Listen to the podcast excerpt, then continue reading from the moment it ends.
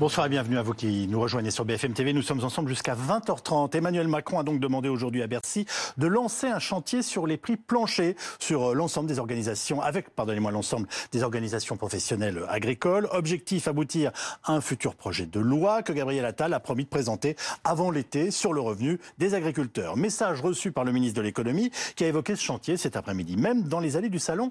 On l'écoute. Prix plancher, c'est pas un prix uniforme. C'est pas le même prix pour tout le monde. C'est juste l'assurance que dans le monde agricole, on puisse avoir un prix de référence, un prix plancher, construit sur la base des coûts de production, pour éviter qu'un producteur vende à perte. Je ne vois pas pourquoi le monde agricole serait le seul monde économique dans lequel on pourrait vendre à perte, parce qu'il n'y aurait pas de prix plancher, pas de prix de référence, pas de coût de production qui soit clairement déterminé. Et cet engagement qui a été pris par le président de la République, je constate que dans toutes les filières agricoles aujourd'hui, il fait l'unanimité, si on clarifie bien ce dont il s'agit, c'est-à-dire des coûts de production, un prix en dessous duquel on ne peut pas vendre, parce que sinon, ben, le producteur ne s'en sort pas. Avec nous pour poursuivre cette émission intégralement consacrée ce soir à notre agriculture, Sylvie Colas, qui est secrétaire nationale de la Confédération Paysanne. Vous êtes agricultrice dans le Gers, où vous élevez notamment des volailles en plein air. Johan Barbe, élu agriculteur dans les Vosges, producteur de lait et membre de la F N S E A. Marie-Laure Hustache, experte du secteur agricole et de ses enjeux de communication. Olivier, Olivia Detroyat est journaliste économique au Figaro, où elle suit notamment les questions agroalimentaires. Philippe Goetzmann, élu expert de la grande distribution et dirige le cabinet de conseil qui porte son nom. Et Et Ulysse Gosset, éditorialiste de Politique Internationale, car nous allons forcément parler Ukraine et politique européenne dans, dans quelques instants. Euh, Olivier Detroyat, euh, tout d'abord, pour ceux qui ne maîtrisent pas les subtilités des négociations agricoles, de quoi parle-t-on avec un prix plancher? Est-ce que c'est un, un prix pour qui, pourquoi et fixé comment? Alors, fixer comment, c'est la question. Aujourd'hui, euh, c'est, c'est vrai que cette annonce et cette saillie oui. présidentielle euh, euh, samedi a pris un peu tout le monde euh, de court, oui. euh, et notamment Bruno Le Maire et... Euh, et euh, Euh, Marc Feno, le ministre de, de, de, de l'Agriculture. L'idée, c'est de dire... on a C'est embêtant.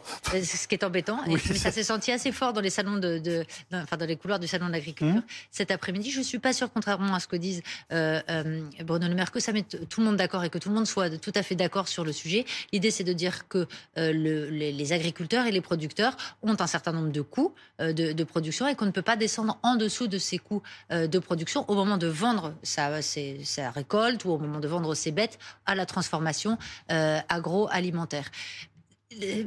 Parler de prix plancher, ça oublie de, de mettre en avant le fait qu'il y a des réalités économiques qui sont très différentes selon les filières. Les coûts de production ne sont pas les mêmes quand on fait du lait euh, conventionnel en plaine ou du lait biologique euh, en montagne. Donc on voit bien...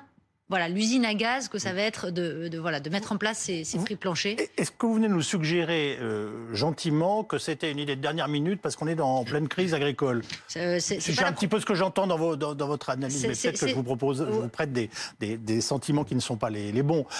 Euh, si, si, non, mais ça fait partie, voilà. ça fait partie effectivement de, de, de, des réponses politiques et des demandes de, de réponses immédiates de la part du monde agricole. Ce n'est pas la première fois qu'on a ça de la part du président de la République. Souvenez-vous qu'il y a quelques semaines, il nous parlait d'accords sur la modération des marges, qui avait pareil pris de court un peu euh, Bercy et qu'il va falloir maintenant mettre euh, en, en, en application. Marie-Laure Hustache, dans tous les cas, ça sera très compliqué parce que le principe du prix plancher, une fois posé, il va falloir encore des décisions de calendrier, de modalités, les filières, chaque région, enfin, c'est, c'est, c'est, c'est sans fin, non ? Bah, vous parliez d'usine à gaz, tout à fait. Alors moi, je ne suis pas une spécialiste, hein, une économiste, et cetera. J'ai d'éminents spécialistes autour de moi pour commenter les, les prix planchers. C'est parfait, mais effectivement, c'est une usine à, à gaz à mettre en place, mais aussi à comprendre, parce qu'il n'y a pas de soixante-huit millions de, d'économistes en France. Euh, moi, j'ai, j'ai même beaucoup de mal à, à essayer de, tente, de comprendre cette logique. Est-ce que c'est par filière, et cetera. Est-ce que c'est un retour au quota? Ça a déjà existé, on, on le remet, et puis effectivement, euh, on, on a un, un, un président de la République et un Premier ministre qui ne semblait pas vraiment d'accord. Ça bah quand ça c'est euh, voilà donc euh, je regarde ça avec beaucoup de circonspection et effectivement ça participe à la confusion et, et au malaise général, au malaise global que l'on constate aujourd'hui qui s'est exprimé samedi encore plus au, au Salon de l'Agriculture. Alors Ulysse Gosset, en plus il y a une incertitude autour du caractère purement français ou européen de ce prix plancher, non? Si s'il faut imposer le concept à tous les pays de l'Union européenne, bah dites donc c'est on n'est pas sorti de l'auberge. Ça sera très difficile pour ne pas dire impossible oui. euh, d'obtenir un accord parmi les vingt-sept pays, d'autant que les intérêts sont très divergents. euh, entre les Polonais, les Français, euh, les Allemands, les Espagnols. On voit bien que c'est extrêmement difficile. Euh, c'est un vrai casse-tête. Et effectivement, Emmanuel Macron a surpris tout le monde lorsqu'il a sorti de son chapeau euh, cette décision qui avait été critiquée par son propre ministre. Hein, ça va bah bien oui. être rappelé. Oui, oui. Euh, et néanmoins, c'est une idée qui avait été défendue par un certain nombre de responsables agricoles euh, pour mettre en, je dirais, euh, en phase la réalité des prix et la réalité du marché. Donc, c'est pas forcément une mauvaise idée, mais c'est très difficile à appliquer. Et bien entendu, la guerre en Ukraine n'a fait qu'aggraver les choses. Ce qu'il faut bien comprendre, c'est qu'avec la guerre en Ukraine, on a complètement changé de paradigme pour deux raisons. La première, c'est que l'Ukraine, d'abord, a bénéficié d'une baisse des droits de douane qui ont été supprimés pour toutes les exportations agricoles. Et d'autre part, euh, dans le même temps, euh, les agriculteurs, eux, ont vu leurs revenus diminuer car le prix du blé a diminué. Donc tout cela a fait qu'on a changé de paradigme et que ça a accentué encore la crise des agriculteurs français. Et on va revenir très précisément sur la situation de l'Ukraine tout à l'heure parce que c'est un des enjeux aussi de, de, de cette crise que nous traversons. Philippe Goetzmann, en, en quoi ce prix plancher va être différent de ce qui existe déjà dans la loi Egalim? Je veux dire, c'était justement ça le principe de cette loi. En gros, assurer un revenu minimum décent à nos agriculteurs. Alors, ça avait l'air dubitatif. En quoi, oui, en quoi ce sera différent? bah, Je n'en sais rien, parce qu'évidemment, on n'a pas les textes, et je suis d'ailleurs même pas sûr qu'on les ait un jour, notamment pour les raisons que vient d'évoquer Ulysse Gosset. Euh, les, dans la loi Egalim était fixée le, l'idée d'indicateurs de coûts de production, voilà. Et donc ça concernait évidemment les, toutes les filières, mais dans le cadre d'Egalim, c'est-à-dire dans un cadre qui est destiné à la grande distribution, et qui concerne d'ailleurs pas tout à fait toutes les filières, parce qu'un certain nombre de filières ont souhaité, notamment du fait de l'amont, mmh. sortir du, de la logique d'Egalim. Si vous, enfin, ce que je comprends, moi, du prix plancher, c'est qu'on a un prix plancher sorti de ferme, produit par produit. Ça voudrait dire que, sorti de ferme, il y a un tarif minimal, prenons le lait, parce que c'est l'exemple que les téléspectateurs comprennent sans doute le plus simplement, que, sorti de ferme, on a un tarif minimal du lait, partout en France, et que ce prix minimal va s'appliquer aussi bien pour ce qui va vers la grande distribution en lait de consommation, ce qui fait que neuf pour cent de la collecte laitière, que ce qui va pour faire des yaourts, pour faire des fromages, que ce qui va à l'export. Et c'est ça qui, moi, me perturbe beaucoup, et Ulysse Gosset vient de le relever, c'est que les, les écarts de tarifs à l'intérieur de l'Union européenne dans une même monnaie sont déjà considérables. Et donc je ne sais pas, absolument pas comment on peut fixer un prix en France, sauf à prendre un risque colossal sur les volumes. Alors qu'un prix... Un prix, c'est un bout de papier. Moi, je vous fais un prix, un tarif là. Ça n'engage à rien. Un prix, tant qu'il n'y a pas de volume, ça fait zéro de chiffre d'affaires. La clé, c'est quel est le prix qui permet d'avoir des volumes. Et quand on est déjà en France pas compétitif et qu'on veut un prix plancher qui, logiquement, doit être plus élevé qu'aujourd'hui, euh, et qu'on se retrouve avec un risque sur les volumes, ça me paraît extrêmement dangereux. Pour autant, et je m'arrête là-dessus, l'idée de dire on ne doit pas perdre d'argent et on doit avoir des prix qui couvre des coûts de production, je l'entends, et c'est tout à fait normal partout, mais ça veut dire qu'en fait, il faut travailler les coûts de production. Alors, vous, Sylvie Colas, vous êtes favorable à ce prix plancher, et j'ai envie de vous dire, ça me surprend, d'autant plus venant d'une, d'une agricultrice qui travaille dans, voilà, dans, dans le... dans le vert depuis très longtemps, parce que les tarifs peuvent pas être les mêmes entre la grosse, la, voilà, la grosse production de, de, de vaches laitières et, et, et la production familiale, artisanale, euh, euh, alors j'allais dire de qualité. C'est pas bien pour euh, vos confrères qui, qui font une, une autre forme de, quali- de qualité. Voilà, il n'y a que des produits de qualité en France. Bon, vous comprenez ma question? Oui, je comprends. Voilà. Mais voilà, nous à la Confédération paysanne, on a toujours défendu la rémunération de nos agriculteurs et ça passe forcément par euh... par la prise en compte de leur coût de production, plus leur salaire, pour former un prix. Et jusqu'à présent, et on le voit, c'est pour ça qu'il y a cette crise actuellement, c'est qu'effectivement, les paysans ne sont plus rémunérés, n'arrivent plus à sortir de revenus. Donc il faut bien sortir par le haut, et sortir par le haut, c'est soit les accompagner avec des leviers comme la P A C, et cetera, soit effectivement, c'est se dire, mais en fait, c'est pas normal, cette production, elle est payée en dessous de son coût. Qui travaille en dessous de son coût de production en ce moment. Donc quand Monsieur le Maire nous dit que c'est même illégal, on n'a pas le droit normalement de vendre en dessous de son coût de production et qu'il faut remettre les choses à plat, pour nous c'est très positif. Ça veut dire qu'il a entendu aussi la colère qui grogne, parce que jusqu'à présent, les propositions qu'on a eues, que ce soit sur de la simplification administrative, que ce soit de nivellement vers le bas de normes par rapport au curage des fossés pour faire court, euh, ça ne répond pas à ce manque d'argent, de revenus. Et on parle de crise de trésorerie, mais la trésorerie, c'est forcément la question de la vente de nos produits et d'un revenu pour avoir de la trésorerie sur nos fermes, pour continuer à Bien développer sûr. Nos activités. Donc c'est évident que nous, on y croit parce que ça existe. Ça existe déjà, et ça a existé. Donnez-nous des exemples, donnez-nous des exemples, ben, en quelques existe. mots, s'il vous plaît. Ben, par exemple, dans, dans, sur les fruitières, les coopératives euh, oui. qu'on appelle les fruitières euh, dans le, la région du comté, les producteurs sont rémunérés à un prix. Voilà, et, quand, et pour lequel ils ont défini une quantité. Sur un produit très spécifique, voilà. haut de gamme, voilà. et qui, oui, qui est lequel... quasiment vendu avant de quitter la ferme. Oui, mais hein. si non, le... mais je veux le faire marquer. Si, si si J'aime le... me compter, donc. Oui, mais si le producteur produit plus, c'est pas le même prix. Et la coopérative n'a pas le même engagement. Ah. Et donc on peut... Mais on a déjà des prix du lait. Le prix de, du lait bio, le prix du lait montagne. Mais je vais vous dire, pour la volaille, on a eu plusieurs années consécutivement la grippe aviaire. Oui. Et pour le coup, on nous a obligés à ne pas produire. Parce qu'il y avait oui. des foyers. On s'est retrouvés dans de la non-production. Et nous avons été indemnisés sur la non-production. Mais moi, je n'ai pas été indemnisée de la même façon en faisant de la filière volaille bio. J'ai eu un coût et un prix de revient rémunéré qui tenait compte de ma filière circuit court et bio, qui était différent de celui qui avait un bâtiment d'élevage de poulets de quarante-huit jours. Chacun a eu un prix différent de sa volaille. Et ça, on a les prix. Oui. Il faut pas... On a des centres de gestion, on a des comptabilités, on a des instituts techniques, on a tous ces éléments. Johan Barbe, la position de la F N S E A me semblait plus mitigée, justement, sur ces prix planchers. Oui, effectivement. Enfin, on avait besoin déjà d'avoir une définition. Notamment pour les laitiers. Oui, mais pour, pour tous les secteurs, hein, parce que parler de prix plancher partout, enfin, on en parle souvent dans le lait, mais j'imagine même pas comment on fait dans la céréale, quoi. Enfin, je veux dire, on l'évoque jamais, mais la réalité aujourd'hui d'un prix plancher, je sais pas ce que ça veut dire. Et même malgré une définition aujourd'hui, finalement, ça ressemble juste à une loi Egalim appliquée. Ça veut dire qu'on travaille à des coûts de production reconnus au sein des interprofessions pour rémunérer les producteurs. C'est ce qu'on essaye de faire. Vous dites que ce n'est pas nécessaire, il suffit d'appliquer la, la loi Egalim. Mais oui, mais j'ai l'impression qu'on a sorti un terme, enfin que le président de la République a voulu sortir un terme sur la loi Egalim. La loi Egalim, finalement, si elle fonctionnait bien, ça permet de garantir une rémunération des producteurs grâce à des coûts interprofessionnels qui sont validés. Là où c'est compliqué, et c'est là que, que pourrait intervenir le gouvernement, c'est d'avoir un réel indicateur qui prend en compte la rémunération des producteurs. Aujourd'hui, on a beaucoup d'indicateurs qui, malheureusement, ne oui. prennent pas en compte ce qu'on appelle le revenu décent des agriculteurs. Le fait de renouveler nos générations. Ça, c'est une vraie problématique. On n'a aucun indicateur pour dire que pour renouveler dans telle ou telle filière, ça coûte tant.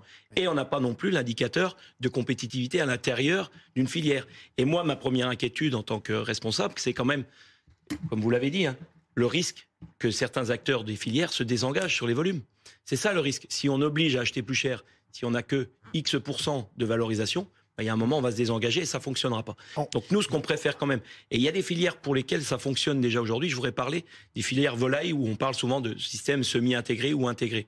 Donc ça veut dire qu'on... Ça veut dire quoi ? Ça veut dire que quand on est intégré, c'est l'acheteur final qui prend en compte toutes les charges de l'exploitant en place et ça lui permet de tirer un revenu. Donc ça veut dire qu'aujourd'hui, on a déjà des systèmes qui peuvent fonctionner. Pour ça, il faut juste que les filières en soient d'accord et que nous aussi... On, on, on écrive les choses comme il faut, parce que le système euh, semi-intégré, après, on ne maîtrise plus rien non plus. Donc, ce n'est pas euh, la panacée, mais ça permet peut-être de répondre à une attente de revenus de, de, des producteurs. Et, et je le rappelle ici, hein, le vrai sujet central de l'agriculture, c'est de garantir la souveraineté alimentaire française, mais en même temps de fournir quand même des Européens, parce que on sait très bien bah, qu'on aura besoin d'exporter pour garantir notre alors, souveraineté, dans le lait donc, par exemple. Bah oui, mais donc il y, y a des zones d'ambiguïté, même voilà. dans la façon dont vous l'exprimez, donc je, je, je vais y revenir. On va retourner au Salon de l'Agriculture hein, pour voir ce qu'en pensent vos confrères. Bonsoir Florent Porras, hein. On imagine que ce prix plancher est sur toutes les lèvres des exposants depuis samedi, non ? Oui, alors je discutais il y a quelques secondes avec les moutons, vous voyez juste derrière moi. Bon, eux, impossible de savoir s'ils parlent de ces prix planchers, mais en revanche, oui, du côté des, des agriculteurs et des exposants qu'on rencontre, effectivement, il y a cette question des prix planchers dans, dans toutes les têtes, et notamment dans celle des, des producteurs laitiers qu'on a rencontrés. Ils ont manifesté d'ailleurs aujourd'hui, d'abord devant le stand de l'Union européenne, puis devant le stand du ministère de l'Agriculture, pour faire entendre leurs revendications. Et parmi ces revendications, il y a cette question de, de prix plus équitable, qui peut s'apparenter donc à des prix planchers. Eux, pour vous donner une idée très concrète, ils demandent cinquante-six centimes par litre de lait. Aujourd'hui, un litre de lait, ça leur coûte quarante centimes environ à produire. Ils demandent cinquante-six centimes contre quarante-quatre environ aujourd'hui. Ça leur permettrait d'avoir une, une meilleure marge. Ils attendent maintenant euh, des précisions sur ce qu'a annoncé Emmanuel Macron. Je vous laisse écouter euh, certains éleveurs qu'on a interrogés avec euh, Thomas, mon collègue. Pour nous, c'est effectivement une mesure qui va dans le bon sens. Après, tout dépendra de à quel niveau on met ce prix. Euh, clairement, aujourd'hui, nous, on a une demande pour le lait, par exemple, à cinquante-six centimes. Tout dépendra finalement de ce qui se décidera. Donc, on attend beaucoup des retours qu'il y aura dans, dans trois semaines, parce que Un prix plancher, ça veut tout dire et rien dire. Comment ils, ils vont calculer le prix plancher quoi euh, et qu'est-ce qu'ils vont mettre comme indicateur pour mettre un prix plancher? Parce que s'ils mettent un prix plancher à quatre cents euros, ça va régler aucun problème. Euh, et si, par contre, ils mettent un prix plancher en incluant, mais je ne sais pas pourquoi l'appeler prix plancher du coup, mais les, les coûts de production réels euh, sur nos fermes, là c'est intéressant. Voilà, cette question des, des prix planchers qui, va, qui, qui suscite évidemment beaucoup d'interrogations. Comment les mettre en place? Vous en avez parlé en, en plateau. Est-ce que ce sera à l'échelle franco-française, à l'échelle nationale, à l'échelle européenne? C'est un casse-tête euh, qui s'annonce pour le gouvernement, qui va réunir dans les prochains jours, dans les prochaines semaines, les acteurs euh, du monde agricole euh, concernant cette question des prix planchers. Florent Porras avec Thomas Lauriot, donc en direct du Salon de l'Agriculture. Bon, en fait, euh, tout le monde n'est pas d'accord. Hein. C'est ça qui est assez troublant. C'est la, oui, la définition bah, qui est compliquée. C'est la bah, définition qui est compliquée. Donc là, on voit qu'on est rentré dans une, euh, une querelle de chiffres, voir comment on va les, on va les mettre en place, et cetera. Mais au-delà de l'usine à gaz que, oui. ça, que ça va être, il y a une vraie question sur la pertinence et sur l'efficacité de, de, de, de ces prix-là. Et ça, on n'en a pas assez parlé. C'est-à-dire que les, les prix administrés, les prix planchers, c'est un peu une vieille passion française. Ah oui, on adore. Voilà. Mmh. On adore ça. Oui, on le ça nous rassure. Voilà, à toutes les sauces. D'ailleurs, c'est très, c'est assez euh, électoralement euh, euh, porteur, et c'est pour ça qu'on en parle aussi souvent. Mais il y a des effets de bord, hein. Il y a des effets de bord euh, euh, dont on n'a pas assez parlé. Par exemple, que ce prix plancher devienne un prix plafond, c'est-à-dire qu'on ne puisse plus derrière euh, valoriser euh, sur les... les, les c'est ce euh... que dit Bruno Retailleau aujourd'hui. Oui, exactement. Donc ça, c'est un des premiers effets de bord. Et le deuxième, c'est que eh bien, si le prix euh, plancher est trop haut, eh bien, on ouvre un peu la porte aux importations euh, euh, qui sont plus compétitives. Et donc, on laisse totalement de côté le sujet de la compétitivité. Et ça, en, voilà. en faisant ça, le gouvernement se tire une balle dans le pied parce qu'il n'arrête pas de nous expliquer qu'il euh, faut assurer la souveraineté euh, alimentaire française, qu'il faut être compétitif euh, à l'export. Et le risque du prix plancher, voilà, c'est de faire venir, d'ouvrir la porte à des, euh, des productions plus compétitives. Donc il faudra au minimum un prix plancher européen, Philippe Goetzmann, qui n'aura jamais lieu. Bah, oui, parce que les, les, la situation des autres pays d'Europe n'est pas du tout la même que la nôtre. Et en fait, euh, Olivia Detroyat vient de dire le, le, le bon mot que je n'ai pas entendu de tout le week-end, euh, ni dans les discours de, d'Emmanuel Macron, ni de Gabriel Attal. Alléluia, c'est sur B F M T V. Ni, euh, euh, ni d'ailleurs dans la tribune ce matin de, des quatre euh, leaders de ouais. la liste Renaissance dans les Échos, c'est le mot compétitivité. Alors il peut effrayer, mais quand même, je vais vous donner un, un chiffre que j'ai appris la semaine dernière, dans les Hauts-de-France, juste la région des Hauts-de-France. La région des Hauts-de-France, il y a quelques années, était exportateur de cinq cents millions d'euros. Elle est aujourd'hui importatrice de trois cents millions d'euros. La dégradation, l'accélération de la dégradation du commerce extérieur agricole et agroalimentaire est dramatique. Et ça, c'est pas une histoire d'Egalim, c'est pas une histoire intérieure. On peut pas accuser les, les, les hypermarchés ou les supermarchés de ça. C'est simplement que, à l'intérieur d'une même Europe, dans une même P A C, avec une même monnaie, avec largement des règles communes, nous sommes aujourd'hui largués en compétitivité pour des questions de coûts de production, de frais, de, de, de, de coûts du travail, de fiscalité et de normes qui sont pas que ennuyeuses mais utiles, qui sont extraordinairement coûteuses à contrôler et à mettre en œuvre. Et donc ça, ça coûte extrêmement cher et on est en train de sortir du match. Et vous oubliez un facteur, c'est qu'on a voulu aussi des exploitations familiales. Exactement. Aujourd'hui, on ne compresse pas nos charges par des tailles exponentielles d'exploitation. C'est mon quatrième point en général. Et ça, je suis ravi de vous entendre. C'est quand même important de le rappeler. Je veux dire, on a un modèle d'agriculture française où on défend une agriculture familiale. Et, et on la défendra encore demain. Mais comment compresser toujours plus les charges ? Vous êtes en train de nous dire qu'il va falloir encore augmenter les tailles de nos, de, non, de, de nos fermes ? C'est là que c'est intéressant de parler des lois Egalim.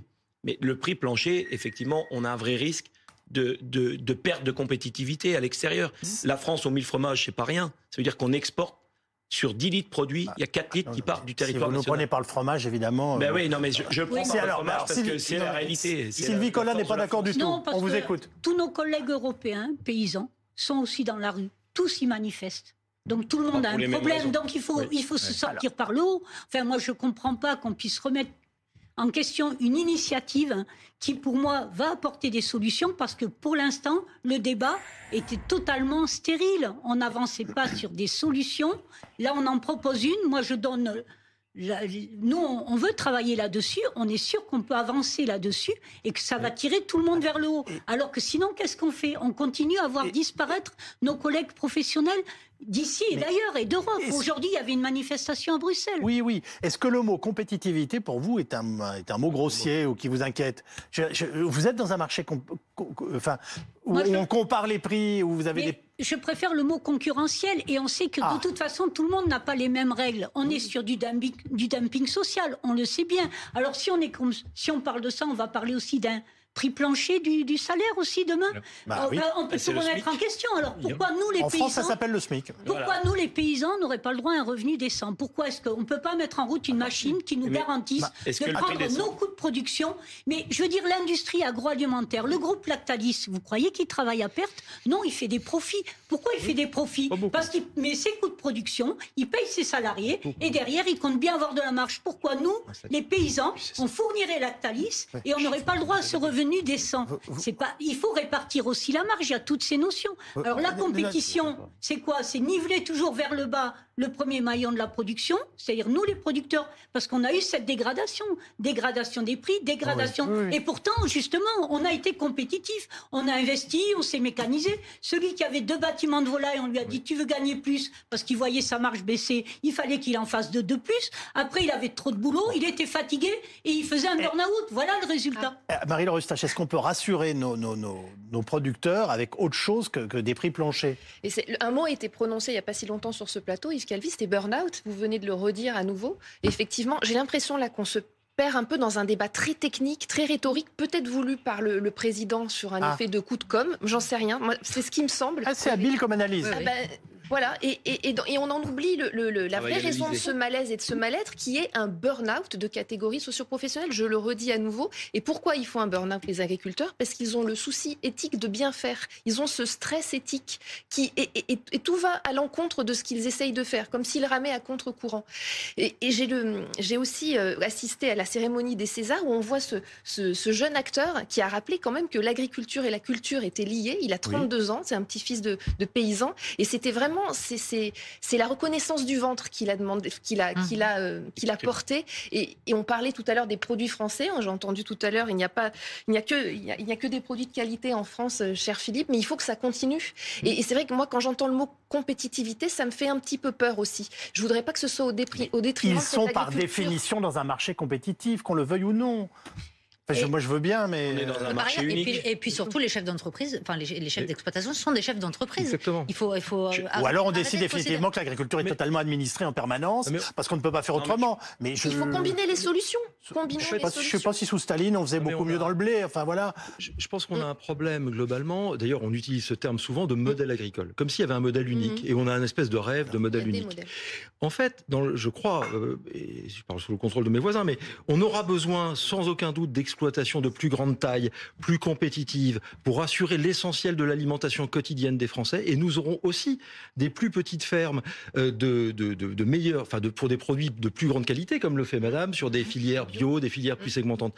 Il faut bien penser qu'on aura les deux, mais penser qu'on doit faire une stratégie, c'était le discours de Rungis il y a sept ans, unique de montée en gamme, ça nous a ouvert encore plus grand les portes de l'importation. D'abord parce que la situation du pouvoir d'achat des Français est ce qu'elle est, et ensuite parce que nos pratiques alimentaires évoluent de façon extrêmement forte, notamment vers la restauration hors foyer. Songez que, suivant le, le, le cabinet Circana, qu'il a mesuré précisément, un virgule sept milliard de valeur alimentaire, de dépenses alimentaires des Français se déplacent chaque année des hypermarchés vers la restauration et les autres circuits. C'est l'équivalent de la consommation de la ville de Marseille, tous les ans. Donc, et quand vous allez au restaurant, vous regardez beaucoup moins les origines, et vous Vous avez, y compris bah, en intégrant la collective, gens, vous avez des appels d'offres extrêmement complexes. Et donc, on a des mouvements telluriques. On ne peut pas passer outre si on veut continuer à produire en France. Il faut être sérieux. Ulysse Gosset. Vous voyez le débat que suscite le prix plancher en France. Oui. Ouh là là, j'ai compris. Aujourd'hui, oui. le, il y avait une réunion des ministres de l'Agriculture ben oui. à Bruxelles. Oui. Qu'a fait notre ministre de l'Agriculture? Il a désamorcé les inquiétudes de ses ah. voisins en disant oui. le prix plancher, c'est une question nationale. Donc, je ah, rassure, je il n'y aura pas, pas de prix pas... plancher européen. Ça, c'est une certitude. Ne vous inquiétez pas, le président avait un petit coup dans voilà. le nez. Voilà. Donc, bon, l'autre, l'autre vérité, non, non, c'est il y a que... le droit. Le commissaire européen que nous avons reçu hier sur notre stand oui. nous a garanti que chaque pays pouvait pratiquer un prix. Oui, un c'est prix une question nationale. Mais il n'est pas question d'uniformiser. Mais ça veut dire qu'on peut le faire au niveau de la France. Au Je niveau national.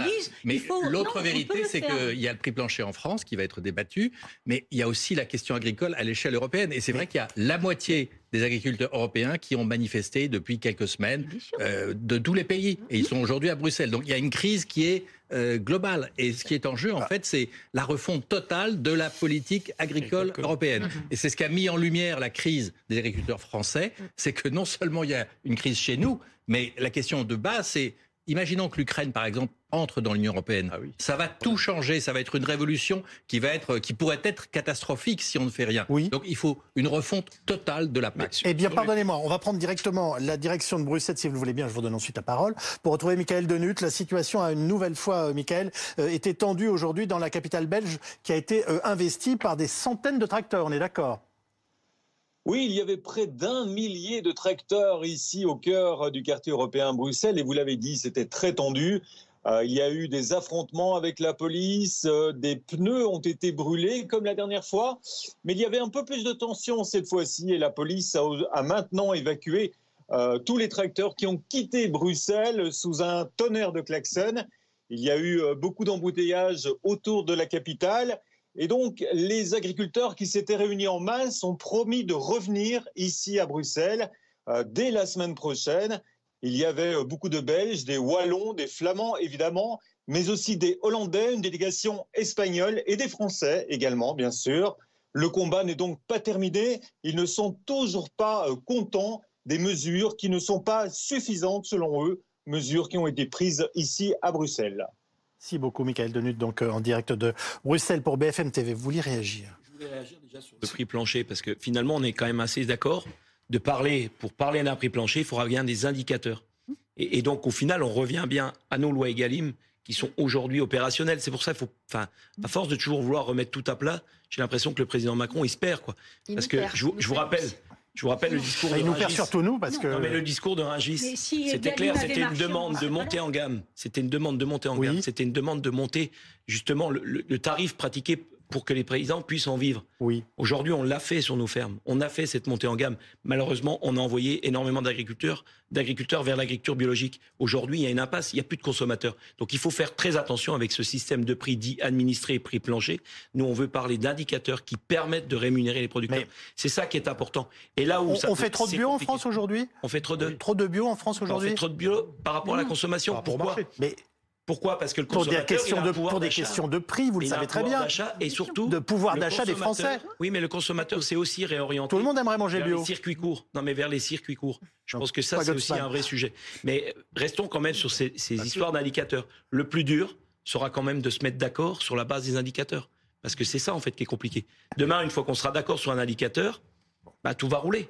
Mais pour l'instant, on n'y est pas. Dans le lait, par exemple, on n'est toujours pas d'accord mmh. sur l'utilisation pleine et entière des indicateurs.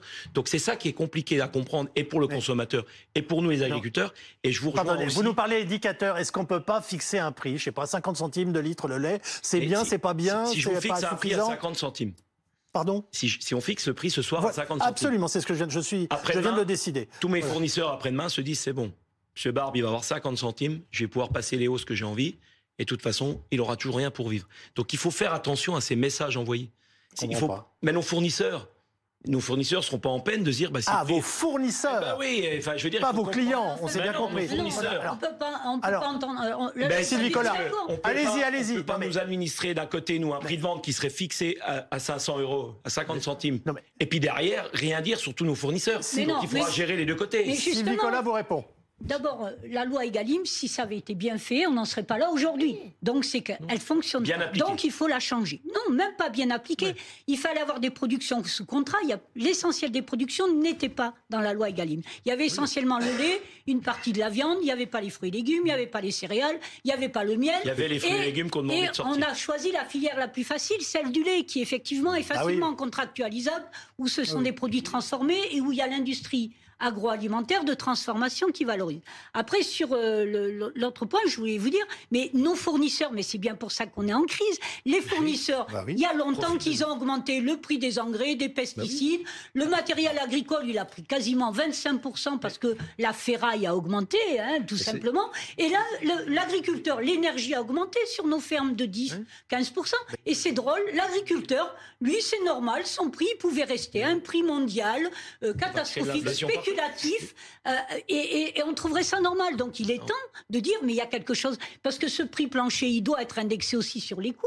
Aussi, mmh. s'il y a une ah, évolution, oui, les salaires ils sont bien indexés sur les coûts de la, la, les coûts de la vie aussi. Et puis moi, ce que je veux rassurer les consommateurs aussi, c'est que si on passe le lait à cinquante-six centimes, vous savez, d'augmenter de quelques centimes le prix du litre de lait, mais ça ne représentera rien aux consommateurs. On a calculé, ça va oui. faire un centime par yaourt. Donc il faut, faut Sauf pas que les dire conséquences que... sont ailleurs, vous l'avez bien mais compris. Mais oui, mais la rémunération oui. du producteur avec va, avoir, va avoir très peu d'effet sur le prix du, du consommateur de son alimentation, puisque c'est la transformation qui prend la plus grosse marge et qui a le plus gros coût. Nous, on nous a toujours nivelé vers le bas, et c'est pour ça que même avec l'industrialisation, la compétitivité, vous parlez de la ferme France familiale, oui. je regrette, on a des très grosses fermes en France, et même elles, elles ne sont pas rentables. Olivia Detroyat, quelles sont les réponses des autres gouvernements à la colère de leurs agriculteurs? On pense notamment aux Espagnols, euh, qui sont encore entrés dans Madrid ces dernières heures. Hein. Et qui sont effectivement encore rentrés euh, euh, à Madrid. On voit qu'effectivement, ces sujets-là, au niveau européen, ouais. sont, euh, sont, sont, sont très complexes. Alors, les réponses pays par pays, je ne je, euh, je, je, je peux pas vous les détailler, mais on voit qu'il va y avoir un sujet de porter ces sujets-là à au niveau européen.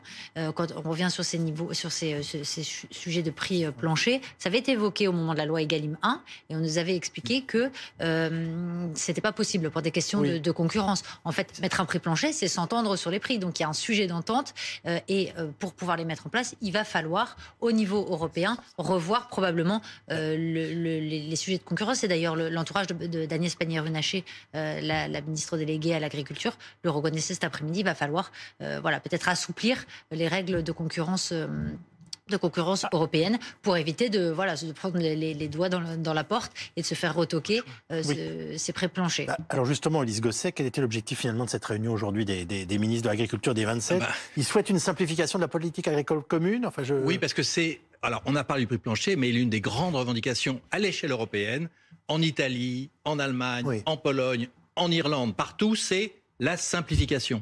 C'est ça la revendication numéro un. Donc que font les gouvernements, hein. bah, ils sont confrontés. Ça veut dire quoi la simplification bah, appliquée à l'agriculture? Mettre fin aux trente-deux pages de, de bureaucratie pour obtenir telle ou telle aide, telle subvention, et cetera. Ça Donc, veut dire moins de normes, pas de jachères, enfin, j'en sais rien. C'est beaucoup mais... moins de paperasse. C'est simplifier la vie des agriculteurs qui se consacrent à leur métier plus qu'à remplir les, les, les papiers oui. de, la, de Bruxelles, en fait. Bah oui, ça, le, c'est ça, une exaspération, si vous voulez, à l'échelle européenne, à l'échelle européenne. Contre, contre la bureaucratie européenne. Mmh. Et ça, c'est la colère d'aujourd'hui. S'il y a tant d'agriculteurs aujourd'hui à Bruxelles, c'est pour ça. Les plus virulents, d'ailleurs, ce ne sont pas les Français à Bruxelles, ce sont les Italiens. Enfin, les Français étaient au Salon de l'Agriculture. Mmh. Mais à Bruxelles, ce sont surtout les Italiens, les Irlandais et aussi les Espagnols. Alors, est-ce que sous prétexte, on va dire, de simplifier, on n'est pas en train de détricoter euh, nos enjeux écologiques qui, par ailleurs, étaient parfaitement euh, légitimes? Non, mais rappelons quand même que l'un des, des vous avez cité l'inflation des coûts pour les fournisseurs, c'est absolument exact. Il y a la guerre en Ukraine, c'est-à-dire que l'impact de la guerre a été tel sur l'agriculture ukrainienne et elle s'est ouais. déversée sur Allez. l'agriculture européenne qu'effectivement ça a tout chamboulé. Mmh. Et donc aujourd'hui, si vous voulez, bon, il y a simplification, il y a prix plancher et puis qu'est-ce qu'on fait avec oui. euh, les œufs, euh, le maïs, euh, les volailles le et le sucre bah, d'Ukraine qui arrive chez nous. Vous êtes prophétique puisque ça va être l'objet de notre rendez-vous, pardonnez-moi, de la séquence ah bah, Les la Éclaireurs. Je vous redonne la parole ensuite. Bonsoir Sonia Carneiro. Bonsoir. C'est toute l'Europe agricole hein, qui est déstabilisée par ce qui était à la base une opération de solidarité en fait. Exactement, car dès le début du conflit, eh bien pour aider l'Ukraine, l'Union européenne a favorisé les importations ukrainiennes en abaissant les droits de douane. Résultat, les exportations agricoles de l'Ukraine vers l'Union européenne ont progressé. Elles ont même explosé, plus cent soixante-seize pour cent entre deux mille vingt et un et deux mille vingt-trois. Si on prend des exemples concrets, le sucre tout d'abord, vous en parliez justement il y a quelques instants. Avant la guerre, seuls vingt et un pour cent du sucre ukrainien était vendu à l'Union européenne. Mais cette part est montée, montée à soixante-quatorze pour cent après deux mille vingt-deux. En termes de quantité, rendez-vous compte, avant la guerre, l'Union européenne importait vingt mille tonnes de sucre d'Ukraine contre quatre cent mille tonnes aujourd'hui. Côté céréales, il y a logiquement une baisse de production ukrainienne liée à la guerre et le marché a également été chamboulé. Les destinations privilégiées sont désormais l'Union européenne et la Turquie et non plus la Chine, par exemple, pour l'orge et le maïs ou encore l'Indonésie ou l'Égypte pour le blé. Le poulet, le poulet, c'est l'une des exportations évidemment qui fait le plus réagir. Les exportations de volailles ukrainiennes sont passées de cent mille à plus de deux cent mille tonnes par an suite à cette décision de, de Bruxelles de soutenir l'Ukraine en facilitant cette importation. Et c'est aussi, oui, l'une des revendications des agriculteurs français, car le poulet français doit respecter plusieurs normes, ce qui n'est pas le cas du poulet euh, ukrainien. Et surtout, il y a une très grande différence de prix. Au final, le poulet ukrainien est vendu en moyenne en France trois euros le kilo. kilo contre sept euros le kilo pour le poulet français. Et face à la colère agricole eh bien, qui dénonce une concurrence déloyale, la Commission européenne a proposé très récemment eh bien, que les États membres puissent limiter temporairement les importations, notamment de poulet. C'est-à-dire qu'il y aurait une limite et passé cette limite, les droits de douane seraient réimposés. Pour l'heure, rien n'a encore été mis en place. Et d'ailleurs en Pologne, les agriculteurs se mobilisent eux aussi. Exactement, ils ont commencé hier, un peu comme en France, eh bien, à bloquer une autoroute qui est un important passage frontalier avec l'Allemagne pour protester contre ces réglementations européennes et les importations de tous ces produits qu'ils jugent non conformes aux normes européennes. La Pologne qui compte, on le sait, depuis le début de la guerre, parmi l'un des plus grands soutiens à l'Ukraine depuis le début de l'offensive en février deux mille vingt-deux. Sauf que les relations se sont détériorées ces derniers mois en raison de ces importations de produits agricoles ukrainiens qui, selon les agriculteurs polonais, ne respectent pas toutes ces normes de l'Union européenne. Merci beaucoup, Sonia Carneiro. Vous avez vu arriver cette crise, euh, voilà, liée euh, à ce qui, euh, voilà, Alors, au, oui. au même moment. Enfin, euh, on a une guerre en Ukraine, les produits arrivent parce qu'on veut les soutenir, ce qui est euh, mmh. spontanément plutôt logique, et, et vous êtes directement impacté. On est directement impacté, et en plus, ça continue, quoi, parce que bon, la guerre en Ukraine, tout le monde s'était dit, on va faire un effort un an, euh, dix-huit mois maxi, et là, oui. on est deux ans après le début de la guerre, et ça continue encore. Donc ça, c'est compliqué parce que pour les agriculteurs, ça, dé- ça déstabilise tous les marchés.